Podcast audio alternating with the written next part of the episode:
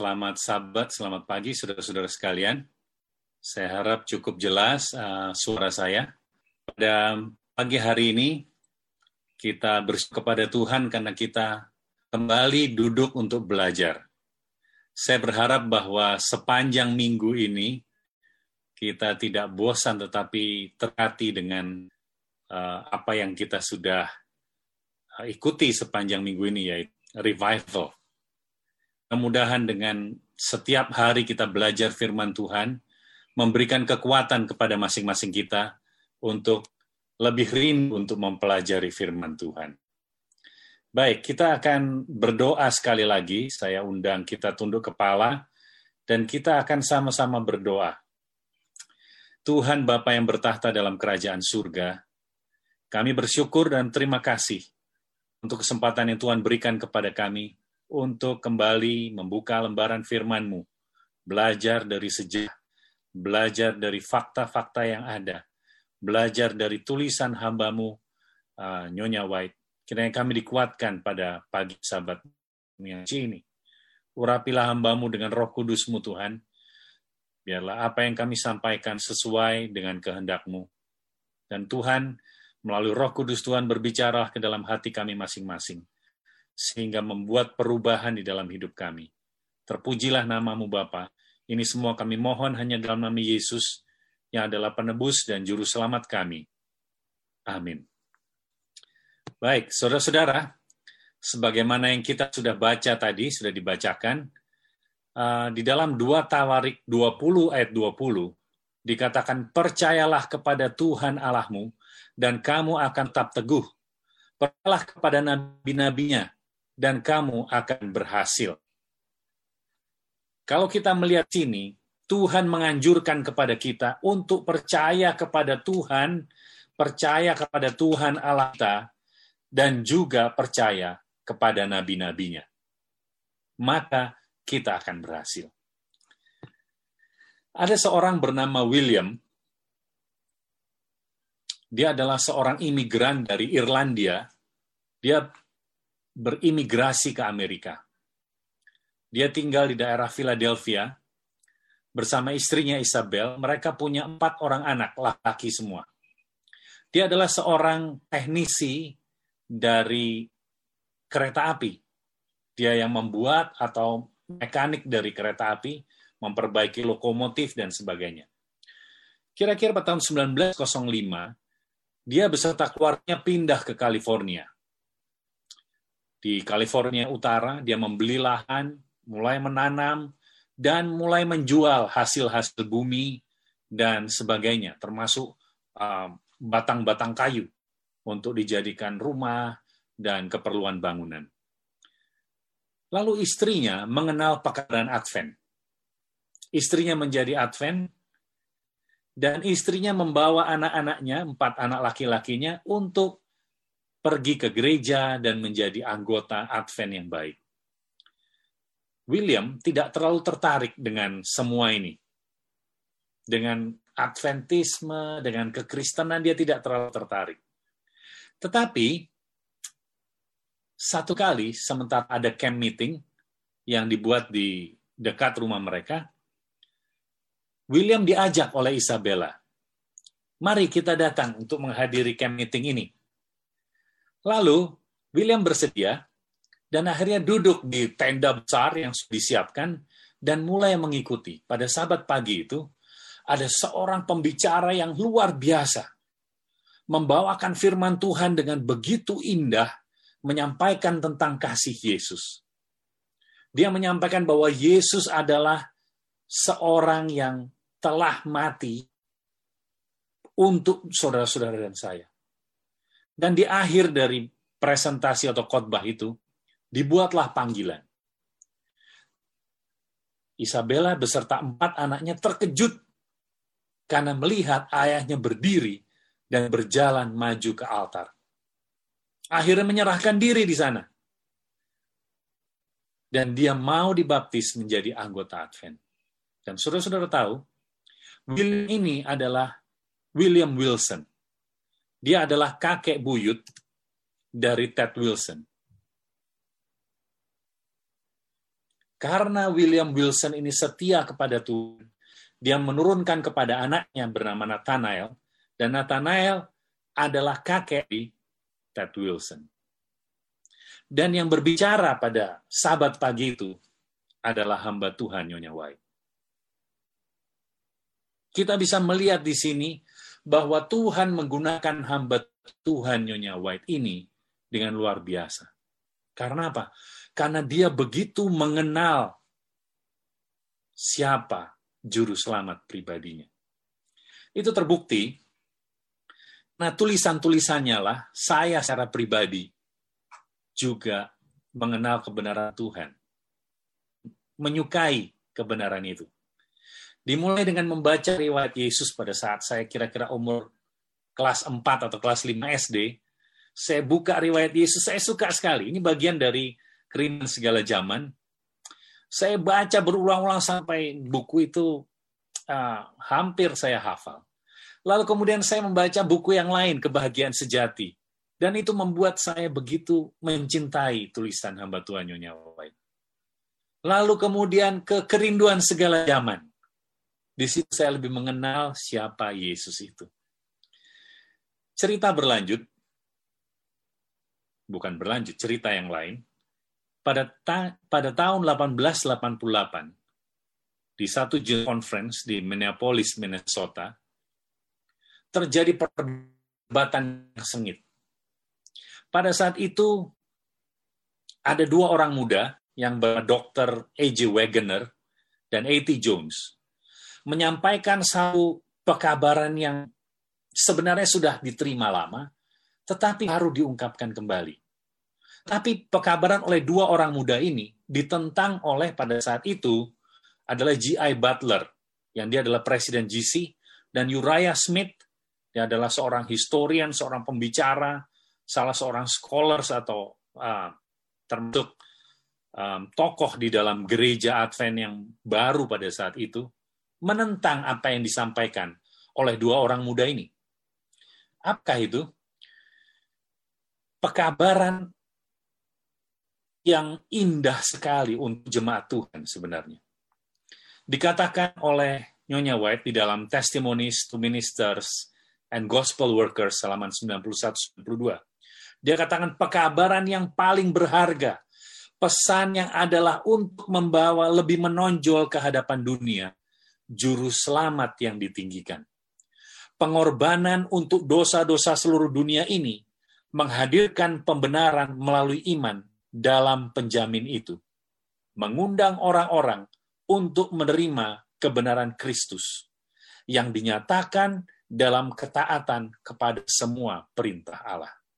Jadi Nyonya White mengatakan bahwa ini pekabaran yang paling berharga bagi jemaat Tuhan.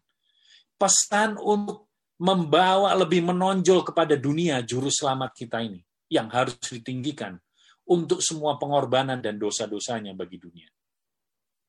Dan melalui pembenaran oleh iman di melalui Yesus Kristus akan membawa orang-orang ini menerima kebenaran itu dan mereka akan menjadi taat kepada hukum. Ini adalah pekabaran yang luar biasa. Jadi Nyonya White mengendorse pekabaran dari dua orang muda itu. Dia katakan lagi selanjutnya, juru selamat yang ditinggikan akan muncul dalam pekerjaannya yang menyembuhkan sebagai anak domba yang disembelih. Duduk di atas tahta untuk membagikan berkat-berkat perjanjian yang tidak bernilai. Manfaat kematiannya agar dibeli oleh setiap jiwa yang harus percaya kepadanya. Yohanes tidak dapat mengungkapkan itu dalam kata-kata. Itu terlalu dalam, terlalu luas, dia memanggil keluarga manusia untuk melihatnya. Kristus memohon bagi gereja di pengadilan surgawi di atas. Memohon bagi mereka yang dia bayar dengan harga penebusan darah kehidupannya sendiri. Berabad-abad, ribuan tahun, tidak pernah dapat mengurangi keampuhan dari korban penebusan ini. Pesan Injil kasih karunia harus diberikan kepada gereja dengan garis yang jelas dan tegas. Bahwa dunia tidak boleh lagi mengatakan bahwa orang Advent berbicara tentang hukum, hukum, tetapi tidak mengajar atau mempercayai Kristus. Jadi kita tahu bahwa latar belakang dari ini semua adalah umat Tuhan pada saat kekecewaan besar 1844 berkumpul, kita sudah pelajari di beberapa hari yang lalu, mereka berkumpul berdoa lalu bernubuat kembali. Inilah menjadi cikal bakal pergerakan gereja Advent. Umat yang kecil ini diserang oleh berbagai pihak dari semua denominasi yang ada karena orang-orang yang gagal bernubuat dikatakan tetapi mereka mempercayai, mereka menerima terang baru melalui hambanya Nyonya White menerima pekabaran tentang sabat, melalui eh, menerima pekabaran-pekabaran yang lain tentang Kristus yang berpindah dari bait suci dari bilik suci ke bilik yang maha suci. Mulainya penghakiman bagi manusia. Lalu mereka mempelajari tentang hukum bahwa pentingnya menuruti hukum. Tetapi pekabaran ini atau doktrin ini menguasai orang Advent sehingga mereka membesarkan hukum dan Kristus menjadi sedikit lebih kecil. Padahal dikatakan oleh jika Kristus adalah segala-galanya bagi kita semua, mengapa penjelmaannya dan korban penebusannya tidak lebih banyak dibicarakan di gereja-gereja.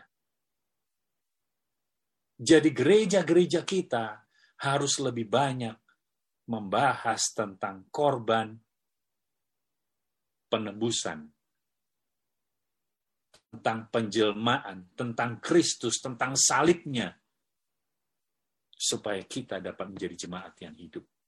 Bahkan dia katakan dalam Selected Messages volume 3, 168, iman Yesus telah diabaikan dan diperlakukan dengan cara yang acuh tak acuh dan ceroboh. Iman itu tidak menempati posisi penting seperti yang diungkapkan kepada Yohanes.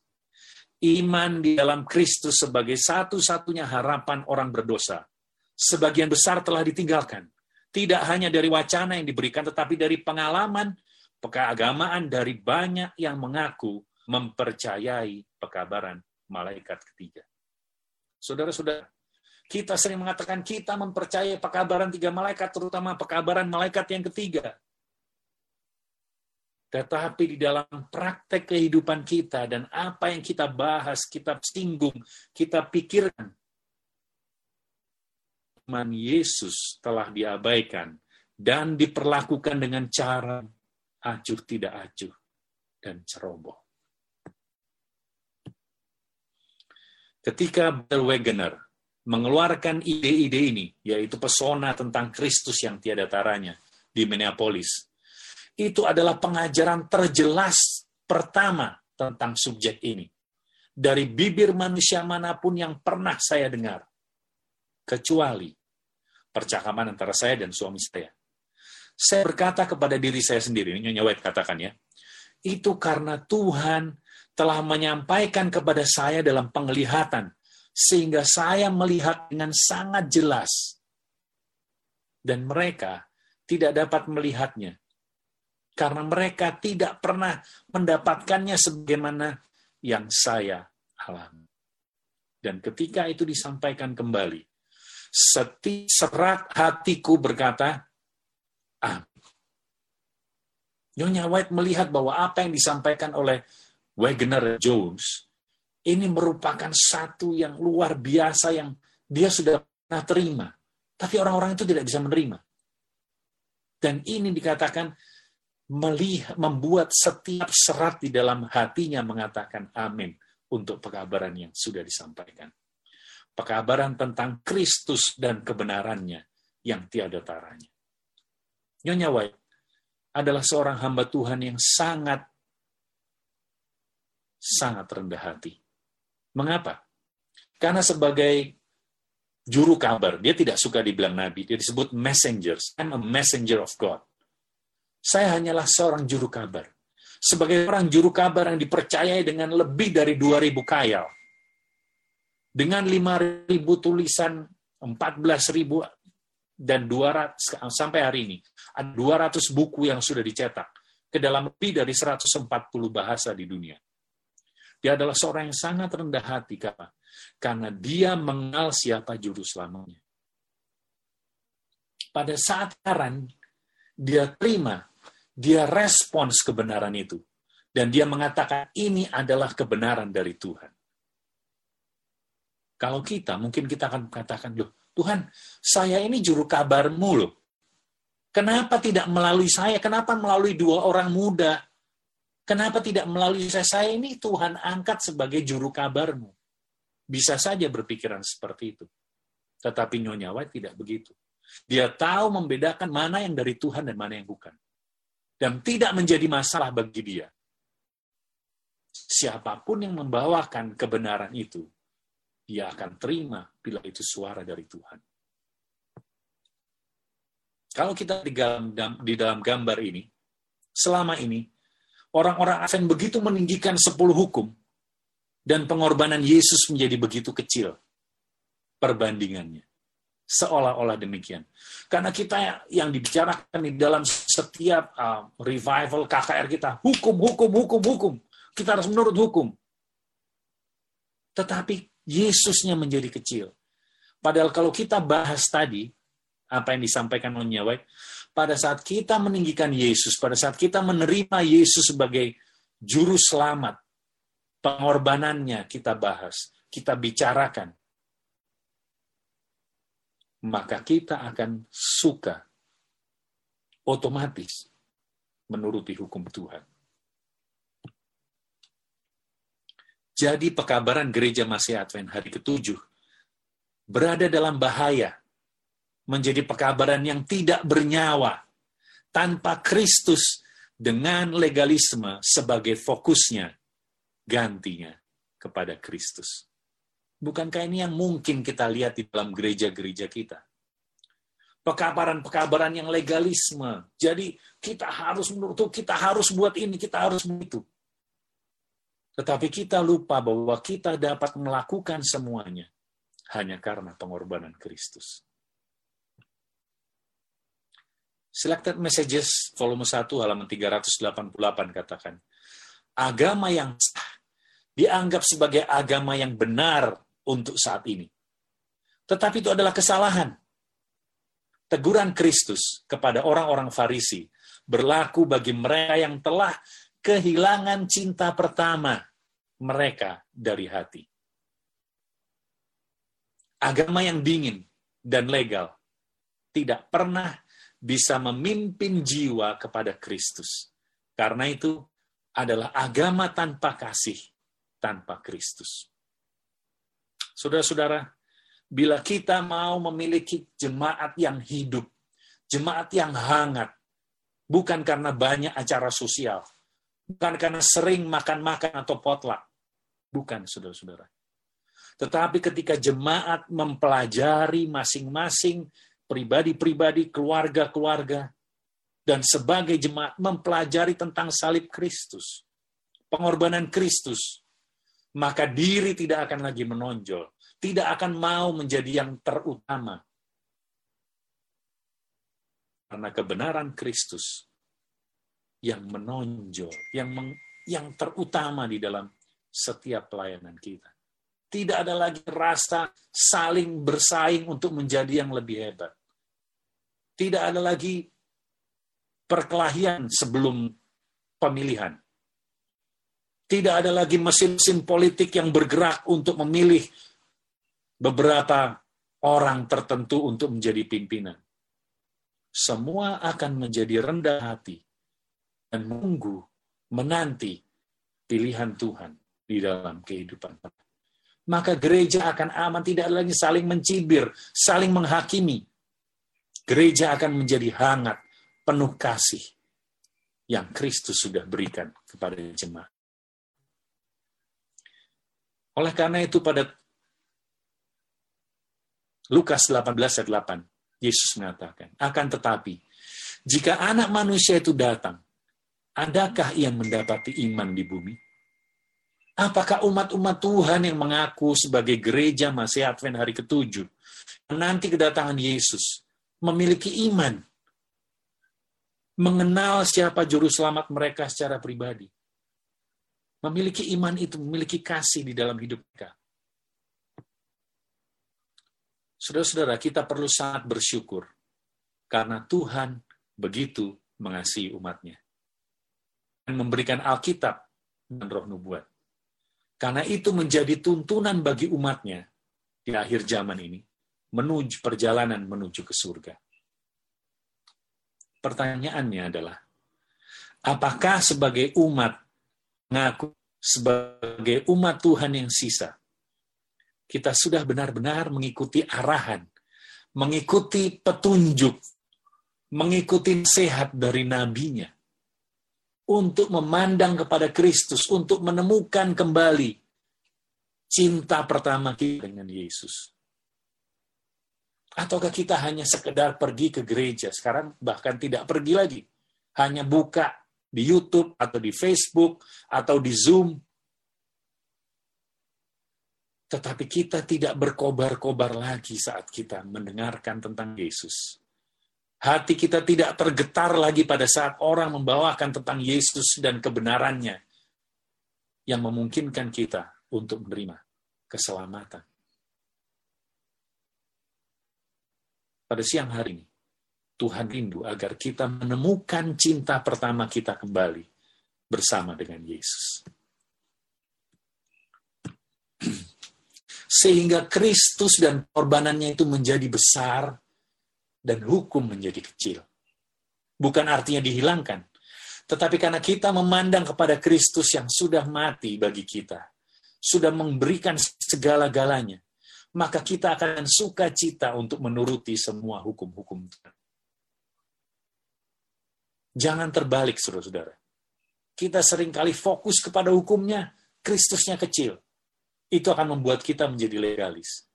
Tetapi saat kita melihat kasih Kristus di salib, maka penurutan itu akan menjadi otomatis. Kita rindu, kita suka, kita tidak mau lagi menyakiti hati juru selamat kita, maka kita akan dengan sukacita menuruti hukum-hukum Tuhan. Dikatakan oleh Nyawet dalam Testimonies to Minister halaman 92, banyak yang telah kehilangan pandangan akan Yesus. Mata mereka perlu diakan kepada pribadi keilahiannya, jasa-jasanya, dan kasihnya yang tidak berubah bagi keluarga manusia. Pemberian tak ternilai dari kebenarannya sendiri kepada agen manusia yang tidak berdaya.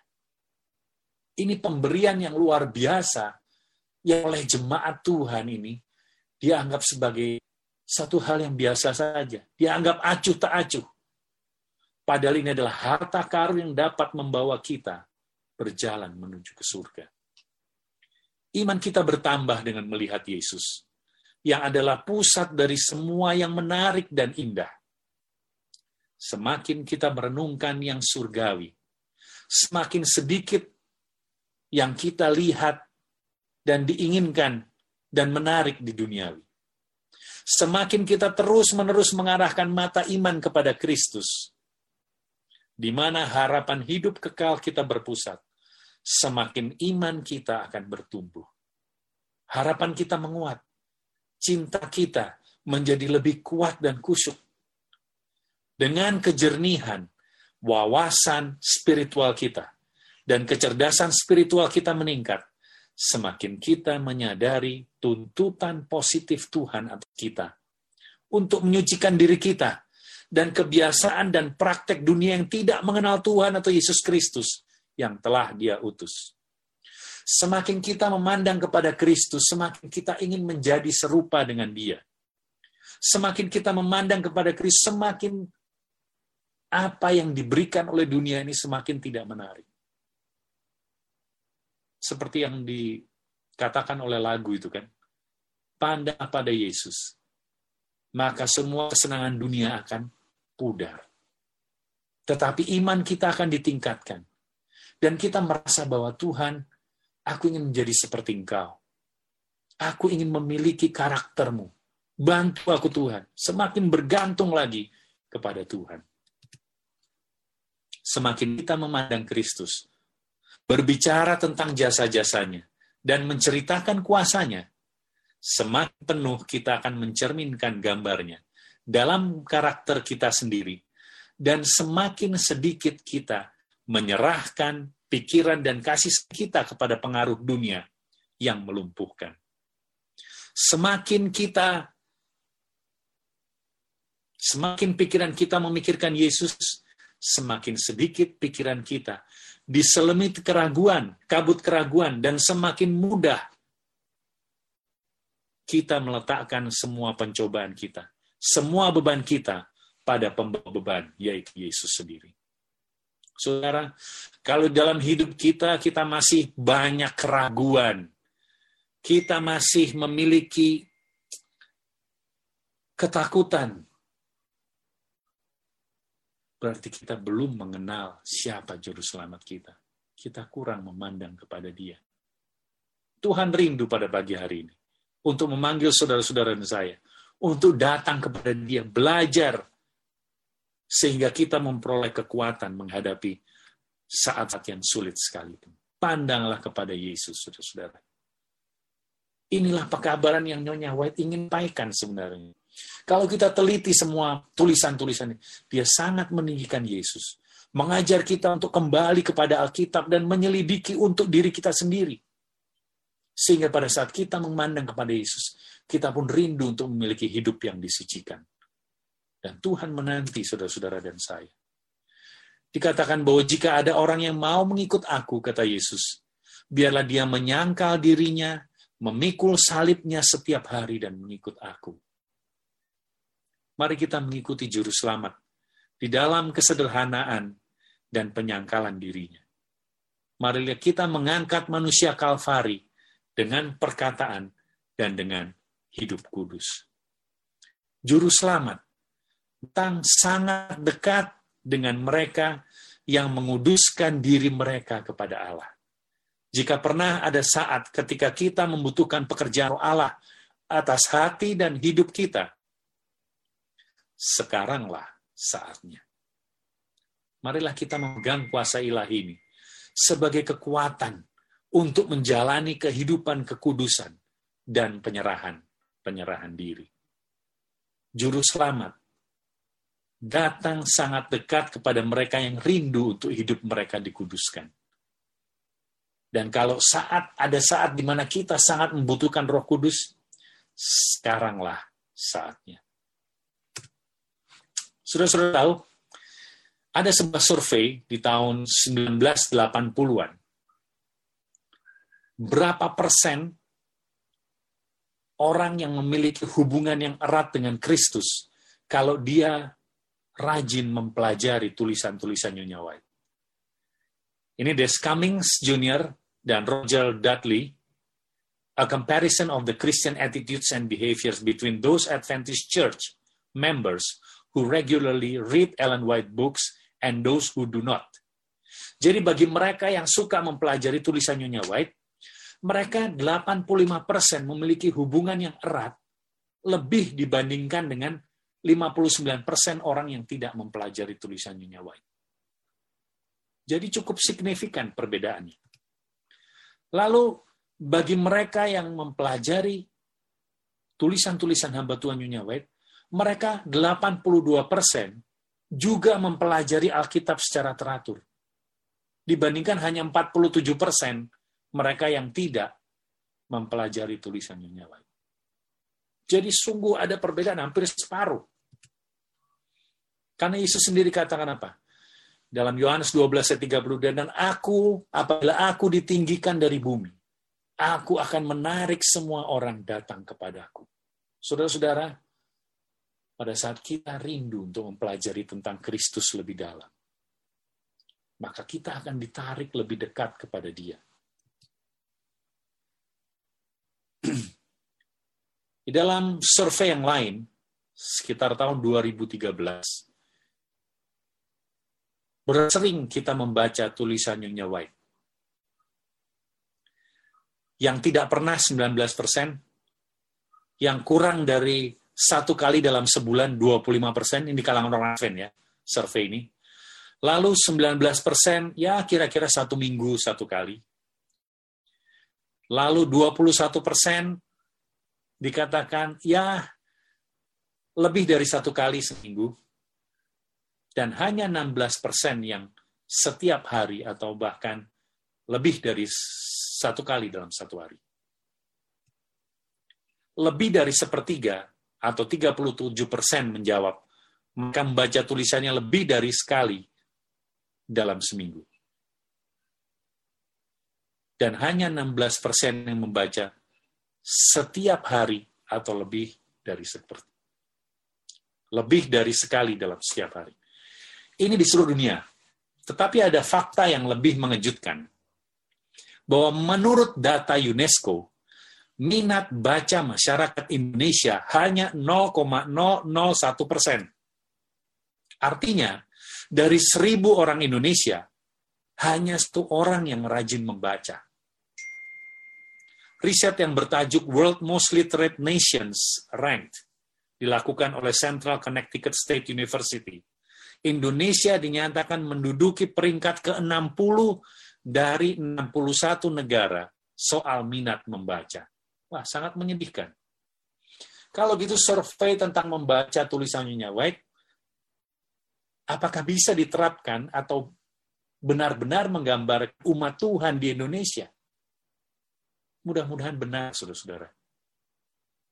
Jangan kita lebih suka lihat yang namanya YouTube, yang namanya TikTok, yang namanya Instagram, yang namanya Netflix, daripada membaca tulisan-tulisan yang dapat menyelamatkan kita.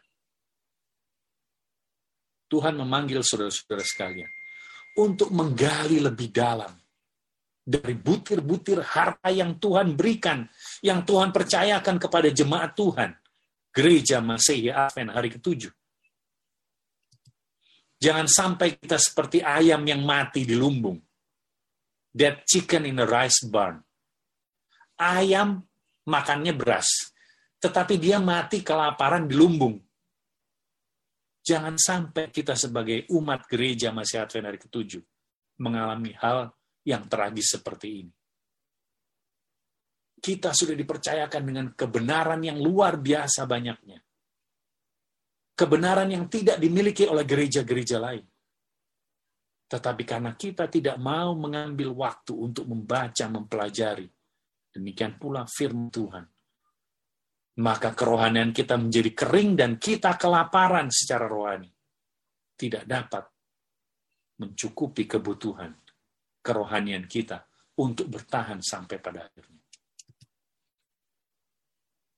2 Tawarik 24 ayat 19. Namun Tuhan mengutus nabi-nabi kepada mereka, supaya mereka berbalik kepadanya. Nabi-nabi itu sungguh-sungguh memperingatkan mereka, tetapi mereka tidak mau mendengarkannya. Biarlah amaran ini bukan untuk kita, saudara-saudara. Pada saat Tuhan mengasihi umatnya, dia memberi pekabaran khusus. Dia memiliki umat yang khusus dan memiliki nabi yang khusus. Supaya umatnya ini mendengarkan. Dan umatnya itu berhasil bisa selamat. Sebagaimana ayat inti kita. Kita percaya kepada Tuhan, percaya kepada nabi-nabinya, maka kita akan berhasil. Kalau jemaat Tumoto Imperium mau bertumbuh di dalam kasih, rindu untuk bertumbuh di dalam kehangatan, rindu untuk bertumbuh di dalam kerohanian, sudah saatnya memandang kepada Kristus. Masing-masing pribadi-pribadi kita, juga saudara-saudara sekalian, yang menonton dengan Zoom, YouTube, maupun Facebook, pada saat kita menemukan kasih kita yang pertama, mula-mula, cinta pertama kita kepada Yesus, maka kita akan memperoleh kekuatan. Kita akan berhasil di dalam perjalanan kita menuju kota yang Tuhan sudah sediakan bagi kita. Tanpa Yesus, maka kita semua tidak akan sampai di sana. Bicarakanlah tentang Yesus diskusikanlah tentang Yesus, ajarkan tentang Yesus dan pengorbanannya. Maka kita akan memiliki kehidupan yang berbeda. Tuhan akan merubah hati kita yang keras menjadi hati yang lembut. Tuhan akan membuat kita mengasihi satu dengan yang lain.